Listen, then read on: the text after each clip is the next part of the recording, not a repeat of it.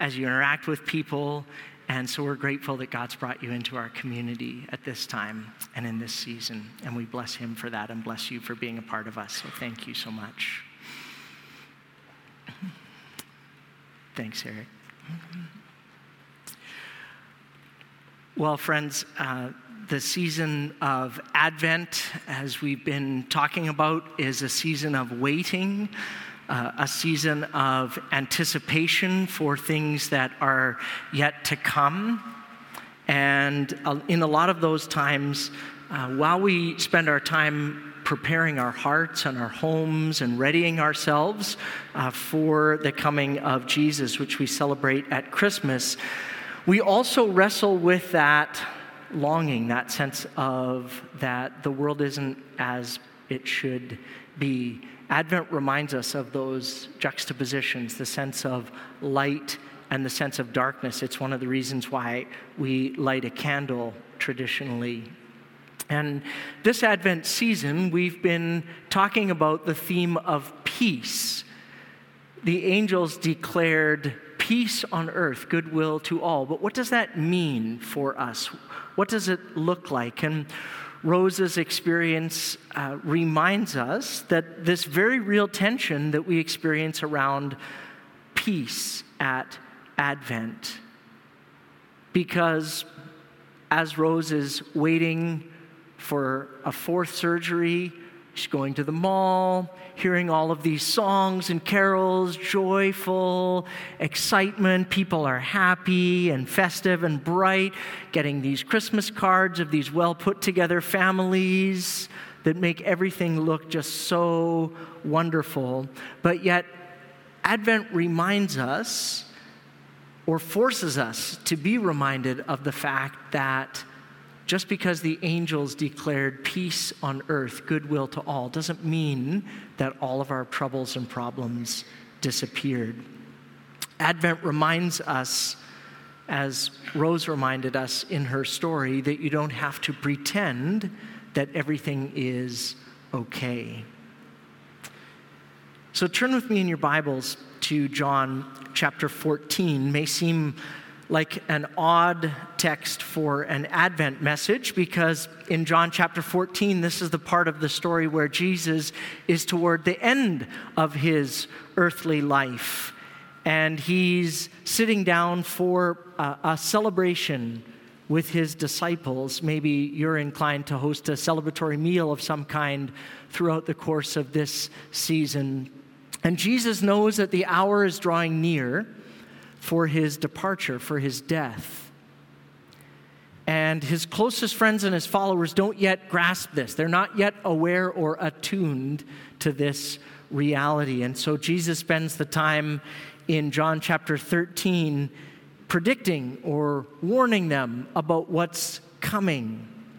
And he says, not only about his departure, but he says, this is going to create havoc for you relationally. There's going to be massive breakdowns in the fabric of his followers. One of them, he says, will betray him. And then even Peter, one of his closest friends, who just swore publicly that he would never deny Jesus, Jesus says, it's going to happen, Peter. You will deny me. So good news of great joy, which shall be for all people, right? Jesus is reminding and giving them this sobering news. And then Jesus in John fourteen, verse one, offers what might be considered a very odd statement. Jesus says this, "Don't let your hearts be troubled." Do not let your hearts be troubled. Trust in God. Trust also in me. Now, how could Jesus make such a statement in the midst of what he was about to endure? In the midst of what he had just spent all of this time telling his followers, these horrific things that were going to happen, and then he says, don't let your hearts be troubled. It would be the equivalent of a coach in any sporting event saying, all right, gang, we're going to go out, we're going to get slaughtered at this one, but let's have a great game, shall we? How could Jesus' followers receive this message of don't let your hearts be troubled, trust in God, trust also in me, in the context of everything that Jesus had told them was going to happen. How can we receive in our day and time a word like this in our world today when we seek to follow Jesus? Last week, Peter Ash shared his story and talked about some of his personal experiences and the things that he had to wrestle with, and they were hard. And many of you are facing things that are challenging.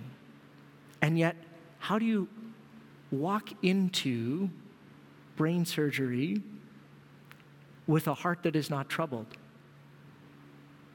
Let's keep reading in John fourteen, because we're going to see that Jesus actually gives us as his followers three gifts for us to receive in order to be able to live into a place where our hearts are not troubled and our trust in God and in Christ remains, no matter what the circumstances or our surroundings.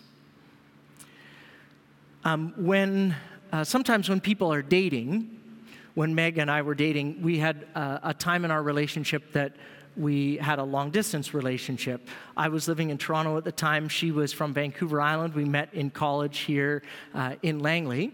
And so we would spend these times apart. And sometimes when you're apart in a relationship, you give the other person something to remember you by, either a piece of clothing or, you know, a photo or something that they can kind of cling on to, so that when you're not physically present with the other person, there's something that you have that can remind you of their presence.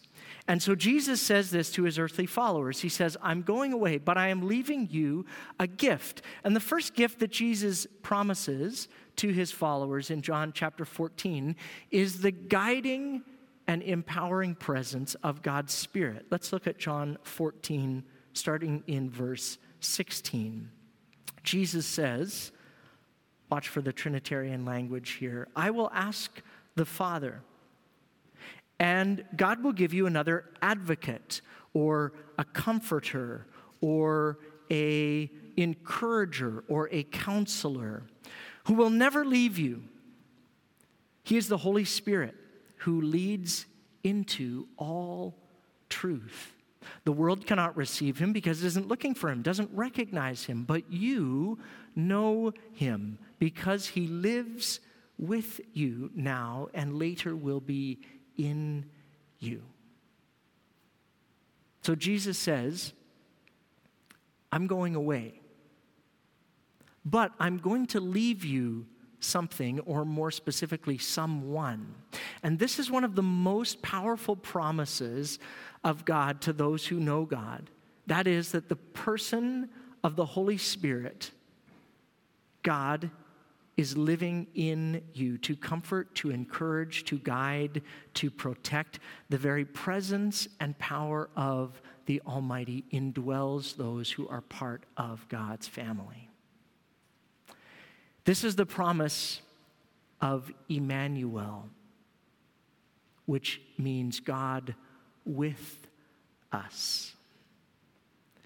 And New Testament scholar Rodney Whitaker writes about this passage that he says, this is not about the absence of troubles or problems, but the gift of calmness and comfort and confidence that comes from union with God, faith in God, because of God's promises and because of God's presence.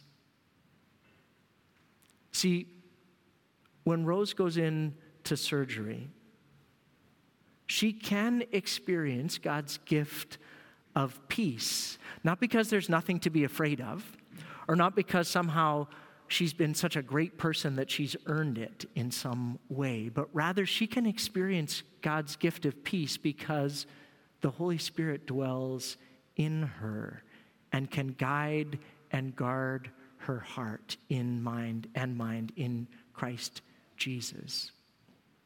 This is the promise of God. It's a gift that God gives. And for each of the gifts, we talked two weeks ago about when someone gives you a gift, you have to receive it. Just because they give it to you doesn't mean that you have it. You have to actually reach out your hands and, and receive it. And so we need to consider our response to God's gift and God's promise of the Spirit. Because in John fourteen, Jesus promises that the wonderful counselor, the divine comforter, will never leave you, will guide you into all truth. And so one of the gifts and promises that it says is that the Spirit will lead you into all truth, that God will guide you if you are open to it. So the question to pause and ask is, are there any areas of your life that you need guidance in? That you need direction? That you feel a sense of, I'm not sure what way I should go, what I should do?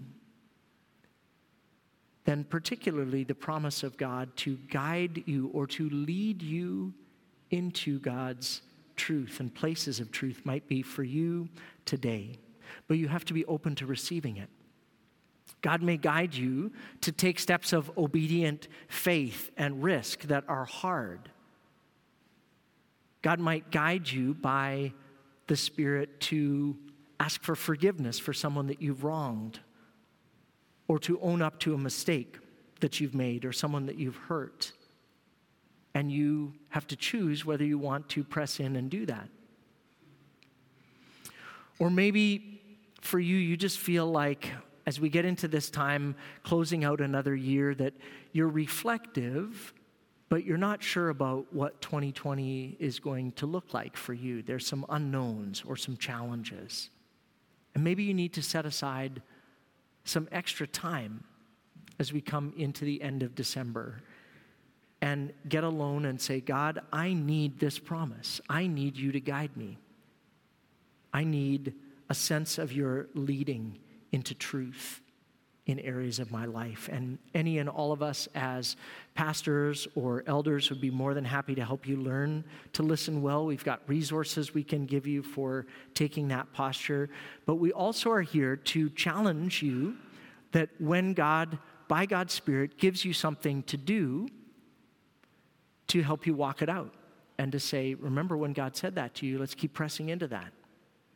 Let's continue to encourage each other in those things where we know what God's already invited us to do, and let God continue to lead and guide us, not just individually, but also as a community.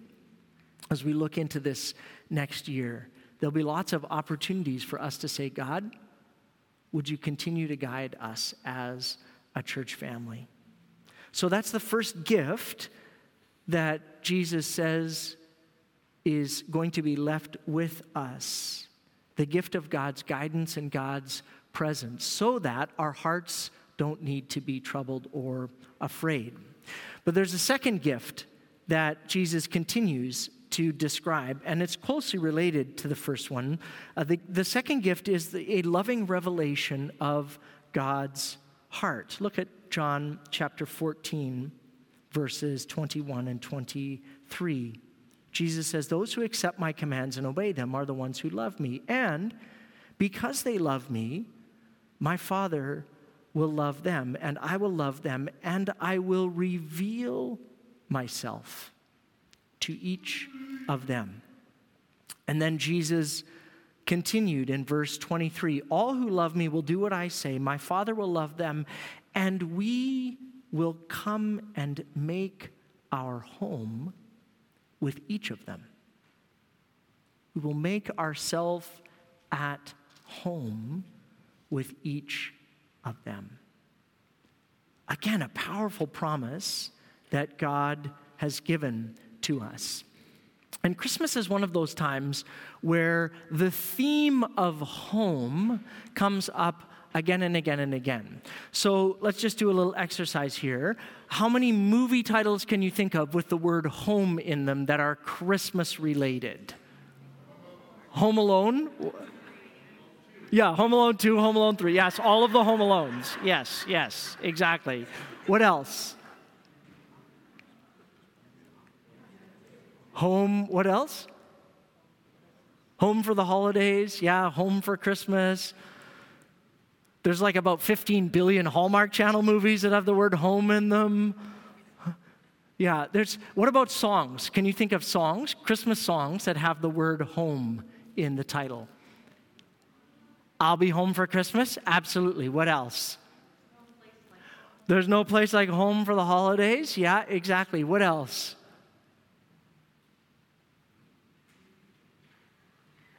Now you're going to be listening for them on the radio all week. Like, oh, there's another song with home in it. Like, it's just, it's everywhere. Jared and I have an argument all the time. Our son, uh, he really likes Chris Ray's nineteen eighty-six song, Driving Home for Christmas.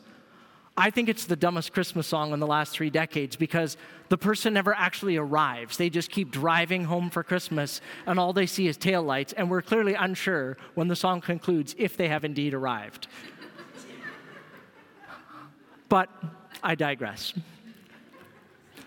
The theme of home at Christmas, they kind of get linked together, don't they? Right now I'm reading a book called The Hospitable Leader, and in it, the author Terry Smith talks about uh, home isn't just a location, like physically, it's actually a feeling that you have. It's when you're at home in someone's presence or in a place, it means that they've opened up themselves, including their space, so that you feel comfortable. You feel at home with them, wherever they are. They, they're sharing their heart with you. You're sharing your heart with them. So home has that feeling of authenticity, and it's really one of the reasons why we've undertaken such a big renovation here in this space, is we actually want to create a space where when people from our community come in, they feel at home. They experience a sense of warmth and a sense of, and we're getting there. We'll be there by the end of February, little by little. Um, but it's it's a part of what we want to do, is offer hospitality to our neighborhood. Because when you're at home, you open up.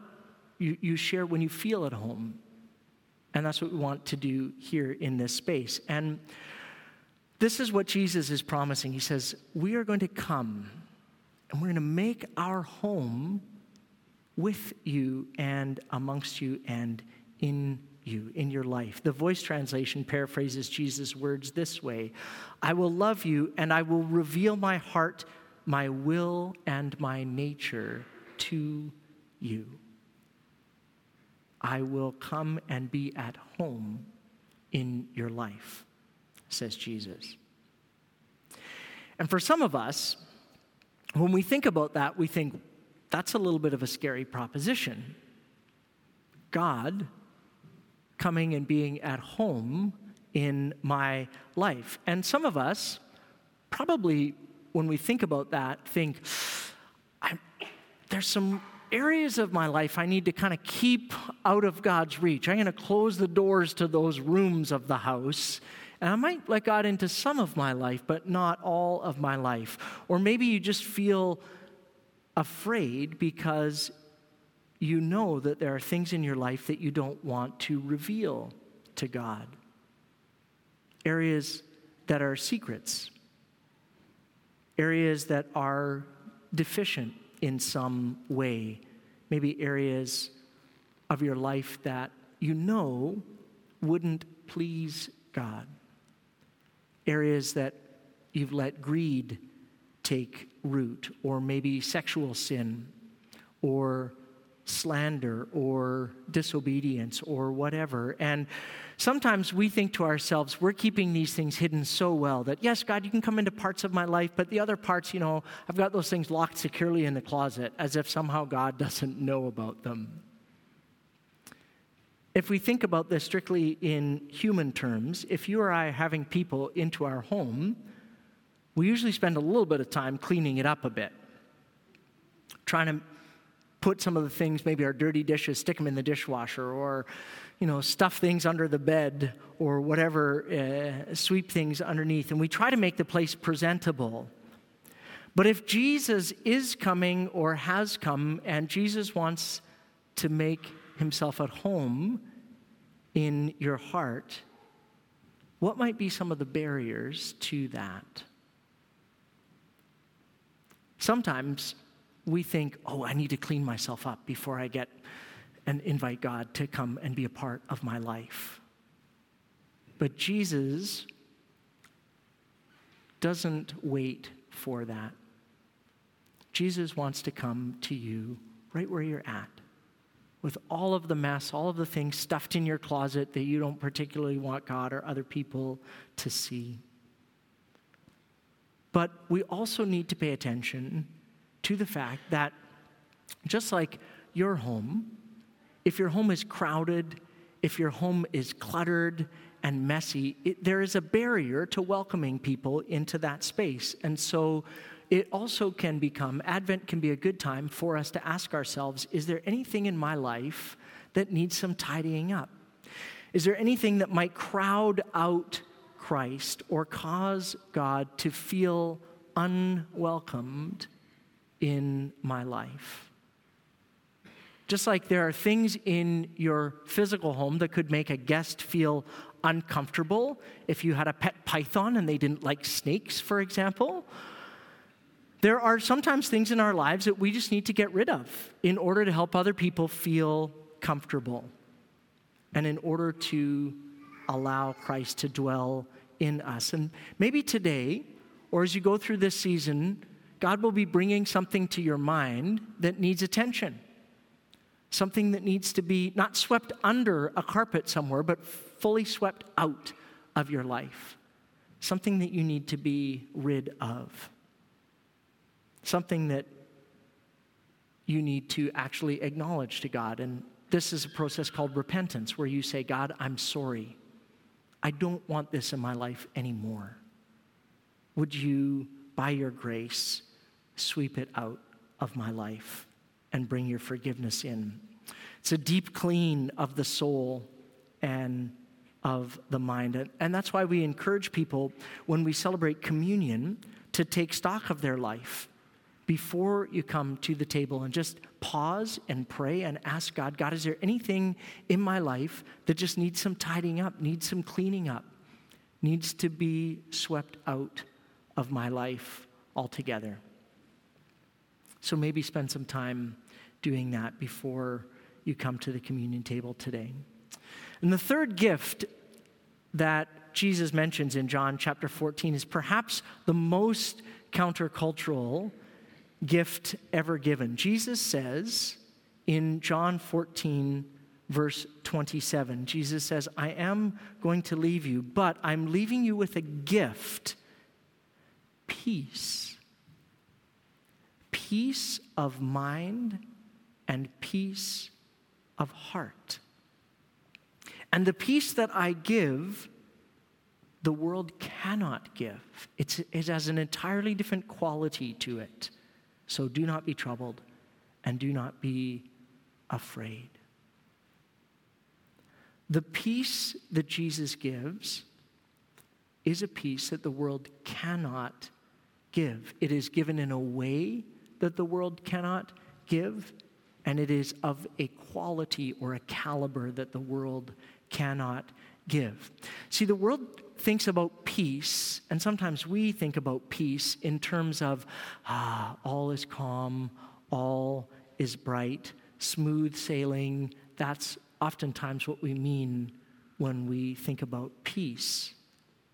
But that's not what Jesus promised, because remember, he's right in the middle of a description of his and his disciples' experience that is anything but peaceful and smooth sailing.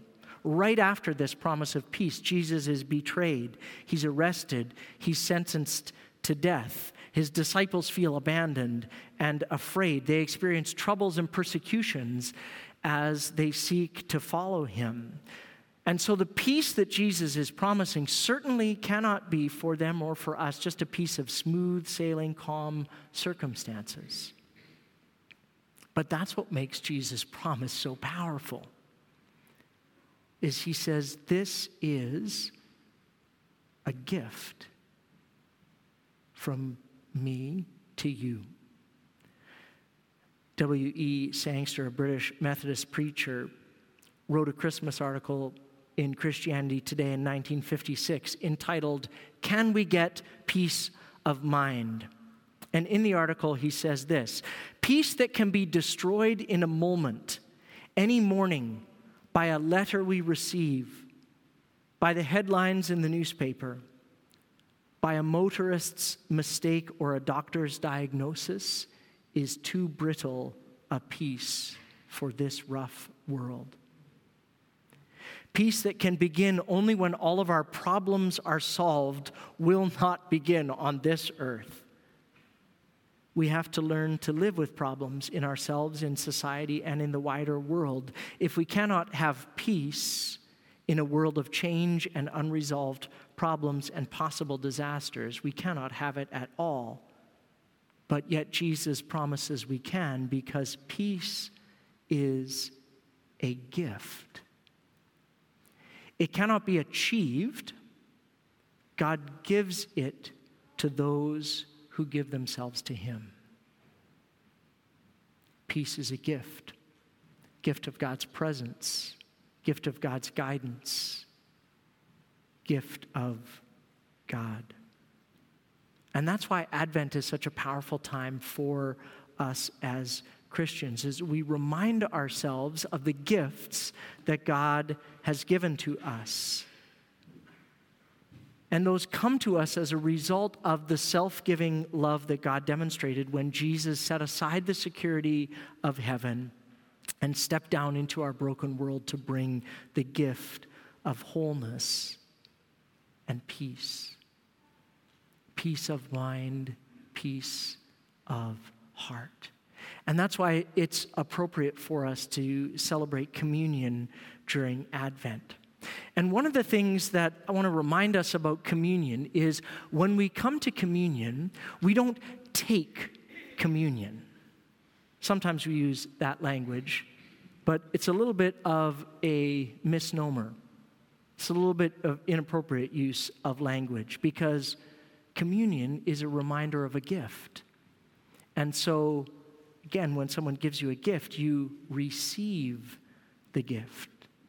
And so we receive communion. We don't take it or grab or grasp at it, because what is offered to us and what we're celebrating is a gift. And when someone gives you a gift, your hands are outstretched and opened to receive it.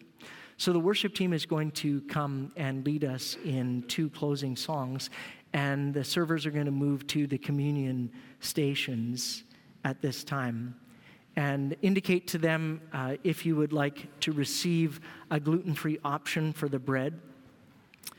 And the bread represents that gift that Jesus offered to us. He offered His own body, crucified, buried, resurrected for your hope and for your salvation. And so if you would like to receive the gift and celebrate the gift that Jesus offered to us, you can simply hold out your hands, and Steve or Allie or Sylvia and Denise will, will give it to you.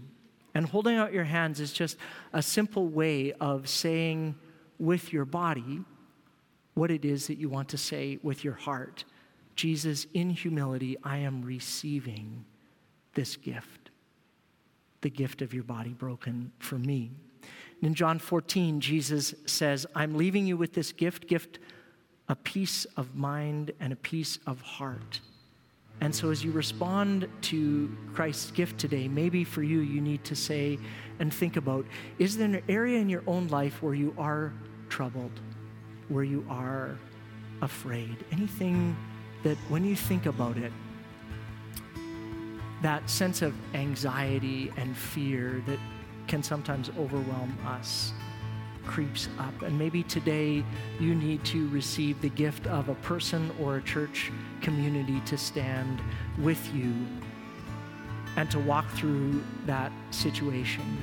And so that's why we have our prayer team available today. Pastor Wally's at the back, and Meg and myself will be at the back there, and we're willing and able to stand with you in prayer if you would like. or to celebrate with you. And so I'd invite you, if you're able, to stand with me. The communion tables are open. When you feel like your heart is in a place of readiness, you're more than welcome to move to the side. And our practice here at Jericho is you can receive the elements and then move back to your seat and partake of them there. You don't need to wait in any way. And as we stand and as we come to the table, hear the declaration from Colossians chapter three, where Christ says, the peace of Christ that comes from Christ will rule, it will govern and reign in your hearts. For as members of one body, you were called to live in peace.